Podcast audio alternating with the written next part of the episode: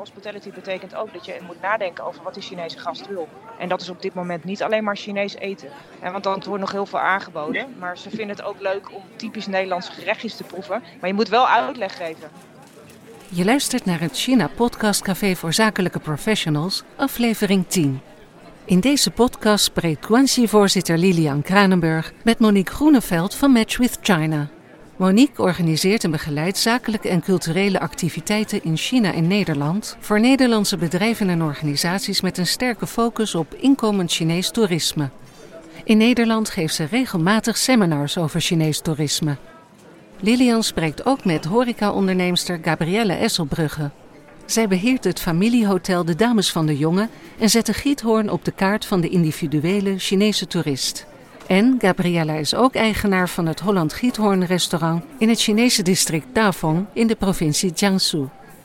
Deze podcast is mede mogelijk gemaakt dankzij de input van het Nederlands Bureau voor Toerisme en Congressen, het NBTC. Met dank aan Thijs de Groot en Eddie Yang. Welkom Monique en Gabriella. Monique, als ik met jou mag beginnen. Ik zou graag een indruk willen krijgen over de trends in toerisme hier in Nederland. Een beetje pre-corona zagen we toen vooral kleine groepen van alleenreizende jonge mensen hier naartoe komen. Waarom kozen ze überhaupt voor Nederland? Hoe worden ze eigenlijk gefaciliteerd wanneer ze deze kant op komen? Kan je een beetje een plaatje schetsen van het geheel, voor en daarna? Ja, dus als we kijken naar eh, de periode voor corona, ik denk dat heel veel mensen, als ze aan Chinese toeristen in Nederland, eh, als ze daaraan denken, dat ze dan denken aan bussen eh, van misschien 30, 40 Chinese reizigers misschien al wat meer op leeftijd, 40, 50ers, die in 10, 12 dagen misschien wel vijf of zes of zeven landen bezochten. En dat Nederland daar dan een korte stop in was van 1, 2 of 3 dagen. Dat beeld klopte eigenlijk ook al niet meer. Hè? Dus we zagen al uh, 2019 dat er steeds meer Chinese reizigers uh, voor kozen om niet meer in die groepen te reizen, maar meer individueel.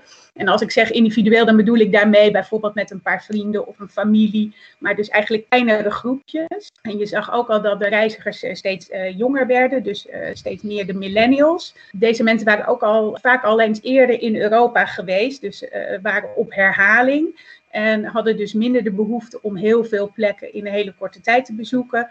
Maar bezochten per keer minder landen en bleven per land ook langer op één, één plek. En uh, ja, ik denk dat dat een trend is die voor corona ook al zichtbaar was. En die natuurlijk nu uh, nog meer zal uh, gaan doorzetten, denk ik. Dus minder groepsreizen, zeg je. Dat is een, een belangrijke conclusie. En meer millennials, jonge mensen?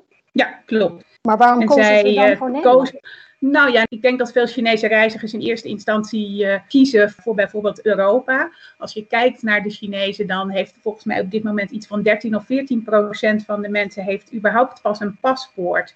Dus dat betekent dat er uh, ja, heel veel mensen zijn die nog niet op reis zijn geweest buiten China. En als ze dat doen, dan is dat vaak de eerste keer. En dan ligt eigenlijk natuurlijk de hele wereld aan hun voeten. Dus ze zullen eerst kiezen voor landen in de buurt van China. En dan uh, wordt de blik steeds wijder. En dan hebben ze natuurlijk een keuze tussen Europa, uh, Afrika, Amerika, Australië, nou noem het allemaal maar op. Dus als ze komen, dan is uh, de keuze dan voor Europa. Omdat ja, Europa heeft een, een lange geschiedenis. Dus dat spreekt aan. Wat ook aanspreekt is dat Europa en ook Nederland toch eigenlijk een heel groen imago heeft. Uh, Gabrielle, jij bent vooral heel bekend geworden met Giethoorn op de kaart te zetten, op de wereldkaart in China. Mm -hmm. um, jij hebt vooral volgens mij ook de individuele reiziger aangesproken met jouw hotel in Giethoorn. Hoe pakte je dat eigenlijk aan?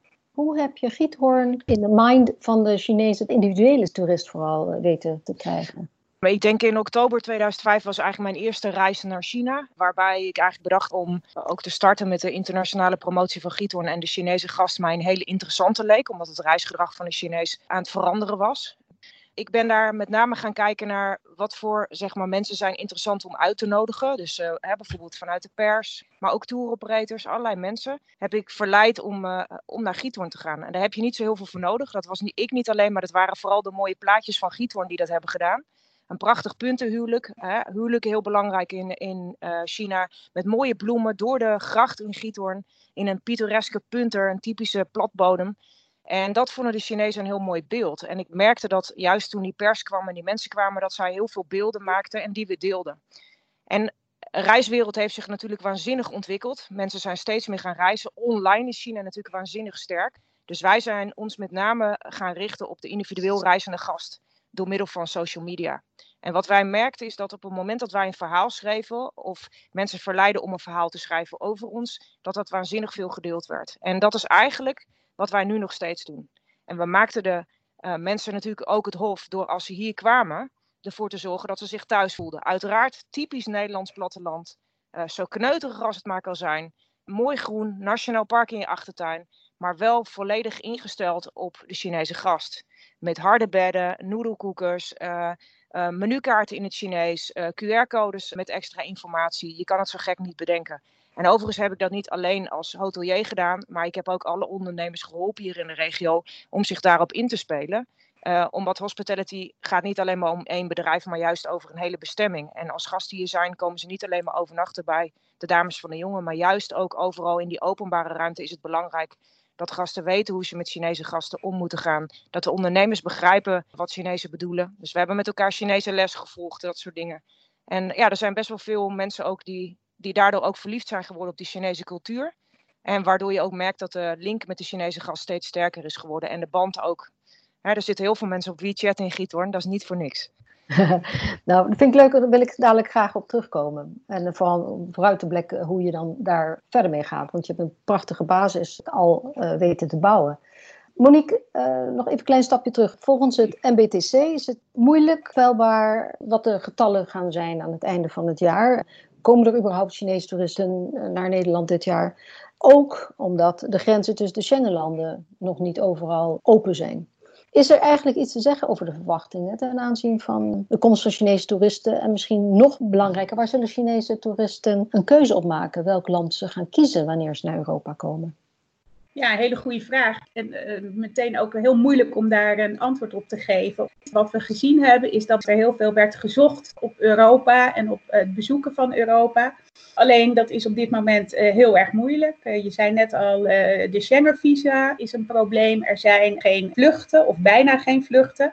Dus uh, dat is al moeilijk. En uh, wat gebeurt er uh, als je als Chinese toerist dat allemaal voor elkaar hebt gekregen en je komt terug in China en misschien moet je dan wel twee weken in quarantaine. Dus dat zijn allemaal zaken ja, die nog heel onduidelijk zijn. En zolang dat niet soepel gaat lopen, denk ik niet dat de Chinese toerist in staat is om hier naartoe te komen. Maar dat wil niet zeggen dat ze dat niet willen. Dus als de mogelijkheden daar zijn, dan verwacht ik toch dat rond de 1 oktober vakantie, de Golden Week, dat de eerste bezoekers toch wel weer zullen komen. Wat wel ontzettend belangrijk zal zijn, is uh, veiligheid. En nu gaat het natuurlijk om veiligheid ten opzichte van het coronavirus.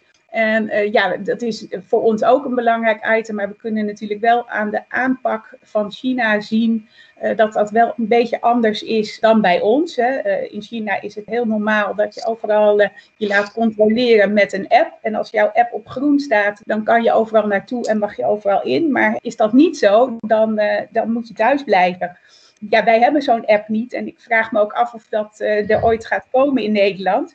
Eh, wat natuurlijk ook iets is, eh, tegenwoordig dragen wij ook mondkapjes en dat zullen ze ook hier meer verwachten. Dus ja, hoe gaan wij met het gevoel van veiligheid om? En dat gevoel van veiligheid van de Chinezen past dat bij ons gevoel van veiligheid en de maatregelen die wij daarbij nemen, eh, dat, dat zal allemaal meespelen.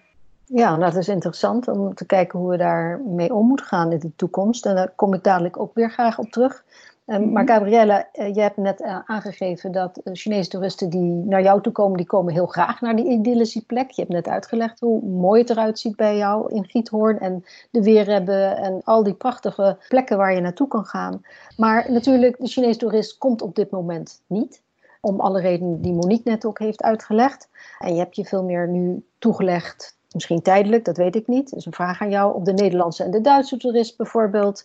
Zie jij jezelf eigenlijk binnenkort uh, wel weer met een actieve marketingcampagne starten om de Chinese toerist naar jouw gebied te lokken? Naar Giethoorn te krijgen wanneer we weer in een situatie verkeren waarbij we vrij kunnen reizen? We zijn nooit opgehouden. Oké. ja, wij, uh, wij zeggen, um, er is ontzettend veel zoekgedrag op Giethoorn, of Yang Yaozun, zoals de Chinezen dat dan noemen. En wij zijn eigenlijk juist gaan voeden uh, wat wij doen. Bijvoorbeeld Uiteraard in soms ludieke vorm om wat meer traffic te krijgen, maar rondom bijvoorbeeld de anderhalve meter. Nou, dat gaat je in China op heel veel plekken never lukken. Maar uh, we zijn juist een actieve campagne gestart online. We hebben op niche ingezet, dus uh, bijvoorbeeld uh, garden tourism, maar ook heel actief gekeken naar onze agrarische achterland. We zijn twee jaar geleden begonnen met studietours op het gebied van agro, food, hospitality en toerisme. En we hebben daar ook heel veel livestreams voor gedaan. Uh, eergisteren onze eerste livestream op Weibo gedaan, direct gericht op de consument. Ja, en dat was zeer succesvol. Heel veel interactie met leuke vragen. En daar hebben we ook juist heel veel aandacht besteed aan COVID-19. Om de gasten te laten weten wat we doen. Uh, om ervoor te zorgen dat we zoveel mogelijk de veiligheid in de openbare ruimte, maar ook in de hotels, in de restaurants, in de musea kunnen waarborgen. En we merken dat dat heel veel interactie geeft, ook hele leuke vragen. En dan merk je dus ook dat je eigenlijk als je content aan het maken bent, uh, je probeert die gast een beetje te verleiden, maar ook te laten zien, oh ja, zo was het daar ook weer. Of misschien te verleiden om hopelijk na oktober, in oktober in de Golden Week weer hier naartoe te komen, of misschien volgend jaar. Maar voor de hele internationale wereld zijn wij altijd content blijven maken. En uh, we merken dus ook dat, uh, ja, dat je dan ook veel dieper gaat, uh, omdat je ook de relatie met de locals of de mensen die hier wonen veel meer kunt, kunt laten zien. En mensen ook meer een kijkje achter de schermen kunt laten geven in wat er in toerisme op het platteland gebeurt. En dat is heel leuk. En ja, uiteraard hebben we onze locaties in China, waar we natuurlijk nog steeds vertellen over, niet alleen maar over Giethoorn, maar over heel Nederland. En ja, die promotie blijft ook gewoon doorgaan. En daar zijn we alweer een hele tijd open. Dus voor ons is het daar ook gewoon uh, zaak om over Nederland te blijven praten als bestemming. Maar we zijn allemaal afhankelijk van hè, die vlucht, het visum en nou ja, zeg maar de onderhandelingen die de ambassade heeft, in dit geval uh, natuurlijk in, in samenwerking met andere landen. Ja, nou, je geeft een heel goed doorkijkje in hoe we hierna eigenlijk zouden moeten omgaan met de nieuwe Chinese toerist die deze kant op komt. En ja. daarom, Monique, zou ik ook aan jou willen vragen. Je hebt al iets gezegd, jullie hebben allebei iets gezegd over de praktische hindernissen, dus onder andere die visa, de, de, de grenzen. Maar het MBTC heeft ook laten weten, willen wij eigenlijk een verschil kunnen maken aan het einde van het jaar, dan zullen we misschien wel bepaalde dingen moeten doen om de hearts and minds van de Chinese toerist weer terug te winnen. Um, jij hebt net aangegeven, Gabriella, hoe jullie dat al doen. Maar Monique, jij geeft workshops aan mensen in de toeristenindustrie, aan ondernemers in horeca, kan ik me zo voorstellen, musea. Um, hoe zie jij de invulling van een strategie? Waar moet een strategie om de hearts and minds te winnen nou eigenlijk aan voldoen? Ja, ik denk sowieso dat eigenlijk het niet uitmaakt waar het je om gaat in China, maar dat je altijd heel goed moet bedenken wie je doelgroep is. China is altijd heel erg groot heel veel mensen. Dus uh, je kunt niet iedereen uh, zo makkelijk bereiken, behalve als je een enorme zak met geld hebt. Gabrielle zei het net ook al, hè, uh, niche market, zoals garden toerisme, tuinentoerisme, dat kan ook golf zijn, de food sector, dat soort dingen. Dus richt je op een bepaalde groep. Ik denk dat dat heel belangrijk is. Chinezen zijn ook echt online. Uh, dus als je daar de mogelijkheden toe hebt, is dat natuurlijk een heel fantastisch uh, medium, maar uh, ook prijzig en arbeidsintensief. Dus je zou ook kunnen kijken, door heel China heen worden er het hele jaar door ook veel toeristische promotie-events georganiseerd. Dat is vaak heel lokaal gericht, dus bijvoorbeeld in Chengdu of in Yunnan of in Shenzhen. Nou, daar zou je eens kunnen kijken of je daarbij kan aansluiten. Dat is eigenlijk ook zoals Gabrielle ooit begonnen is natuurlijk. Dus niet je meteen op heel China richten, maar gericht. En je kunt uh, ook allerlei dingen doen om ervoor te zorgen dat de Chinezen je niet vergeten. Hè? Dus die leuke uh, online filmpjes. Uh, de Keukenhof heeft een mooi filmpje. Walibi had een leuk filmpje. Dus dat is een goede insteek. En zorg ervoor dat, dat je er klaar voor bent als ze komen. En een van de dingen die je eigenlijk vrij makkelijk kan doen en wat je op den duur veel zal opleveren, is ervoor zorgen dat Chinezen uh, kunnen betalen, contactloos kunnen betalen met een Chinese betaalmethode, bijvoorbeeld met WeChat Pay. Want uh, het is voor Chinezen natuurlijk heel lastig om met cash geld naar Europa te komen. Dat zijn ze in China helemaal niet meer gewend. En als je ervoor zorgt dat je dus zo'n Chinese betaalmethode hebt, dan kan het zomaar zijn dat ze ook bereid zijn om wat meer geld uit te geven. Hoeveel geeft de gemiddelde toerist eigenlijk uit? Dat ligt er een beetje aan hoe je er naar kijkt. Maar een Chinese toerist die een bezoek brengt van zeg maar een week, tien dagen, die geeft ongeveer 750 dollar uit. Uh, dat is exclusief de internationale vlucht, zal ik maar zeggen, maar inclusief de accommodatie. En een niet-Chinese toerist die uh, geeft ongeveer 500 dollar uit. Dus daar zit een behoorlijk groot verschil in. En wat het nog interessanter maakt, is dat voor de niet-Chinese toerist, is dat uh, voor het grootste gedeelte gaat dat uit naar accommodatie. Terwijl voor de Chinese toerist gaat dat uit vooral naar shopping. Dus er, er zijn veel verschillen. En uh, ook daar zei Gabrielle al iets over. En zorg ervoor dat je informatie in QR-codes in het Chinees hebt. Misschien ook een website. Natuurlijk kijken Chinezen helemaal niet zo vaak op een website. Maar hè, zorg ervoor dat je dat soort dingen allemaal klaar hebt. Dat zijn heel veel tips die je daar geeft. En Gabrielle, ik vraag me dan ook wel eens af: denk je dat de Nederlandse horeca wel in staat is om zich voldoende goed op de Chinese toeristen te concentreren? Je hebt net ook al aangegeven dat jij allerlei samenwerkingsverbanden aangegaan bent in de regio met musea, dierenparken, steden, noem maar op. Mhm. Om vooral vanuit jouw hotel hen een prachtig palet aan Nederlandse ervaringen te bieden.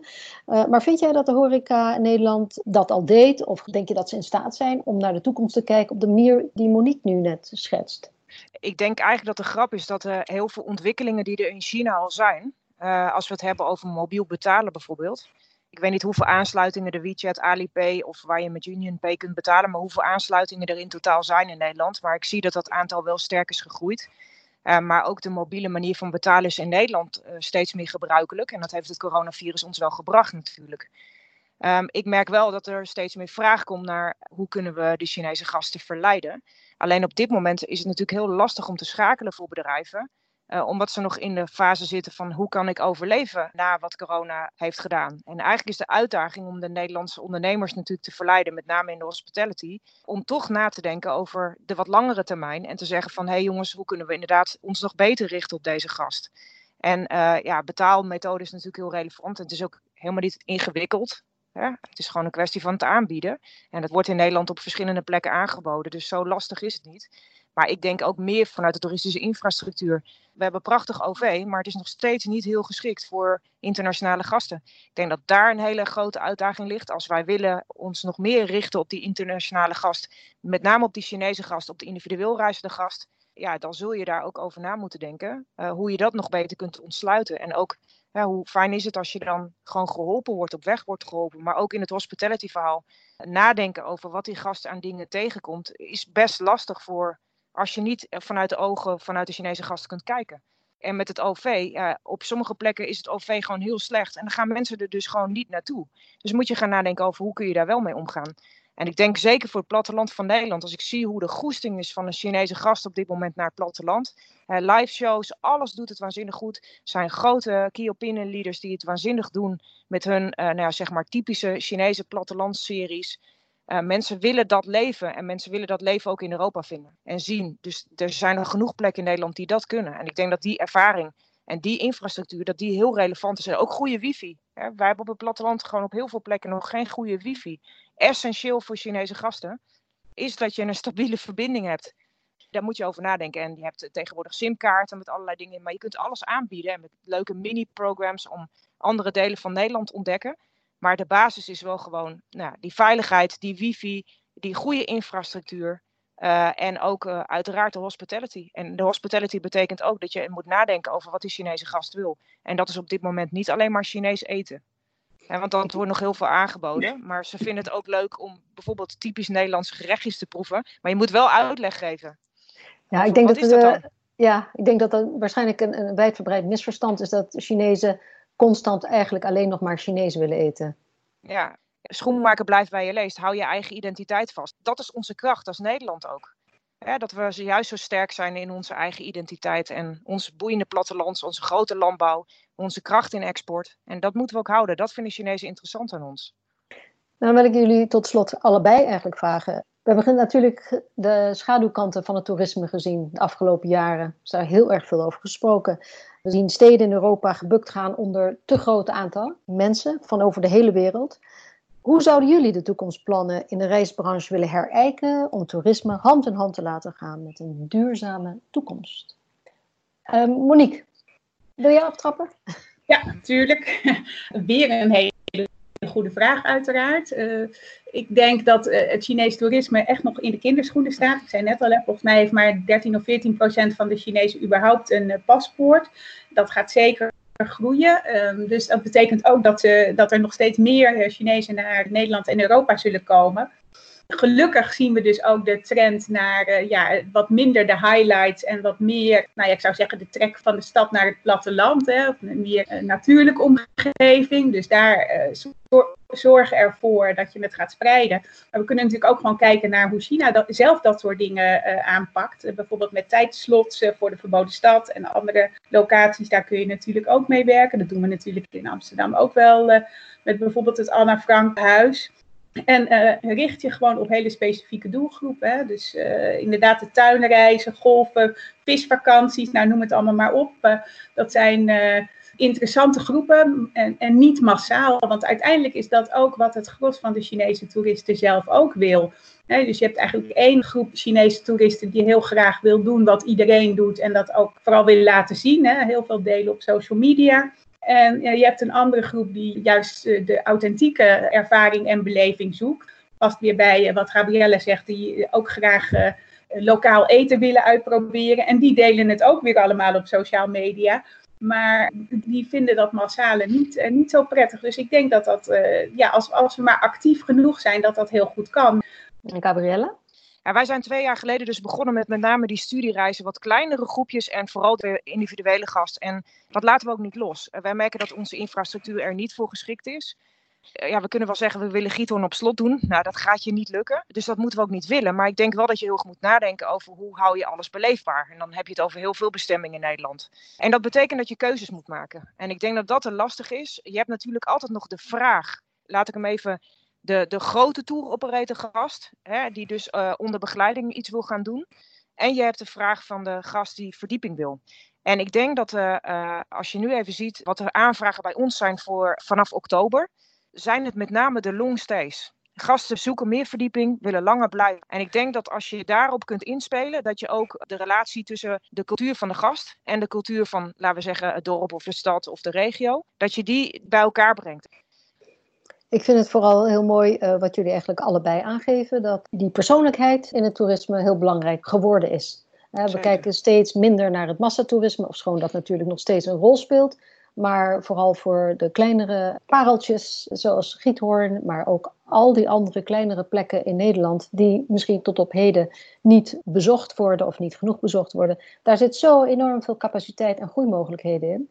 En als je maar op een bepaalde manier, zoals jullie hebben aangegeven, die op de kaart zet in China, maar vooral ondersteunt met zorg en met vriendschap.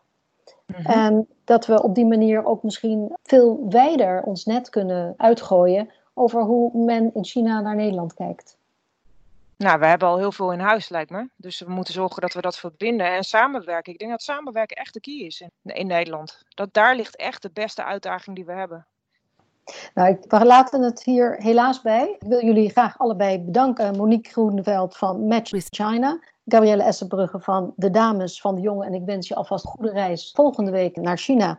En op afstand wil ik ook heel graag bedanken het Nederlands Bureau voor Toerisme en Congressen, zoals Eddie Yang in Beijing en Thijs de Groot in Nederland. Hartelijk dank.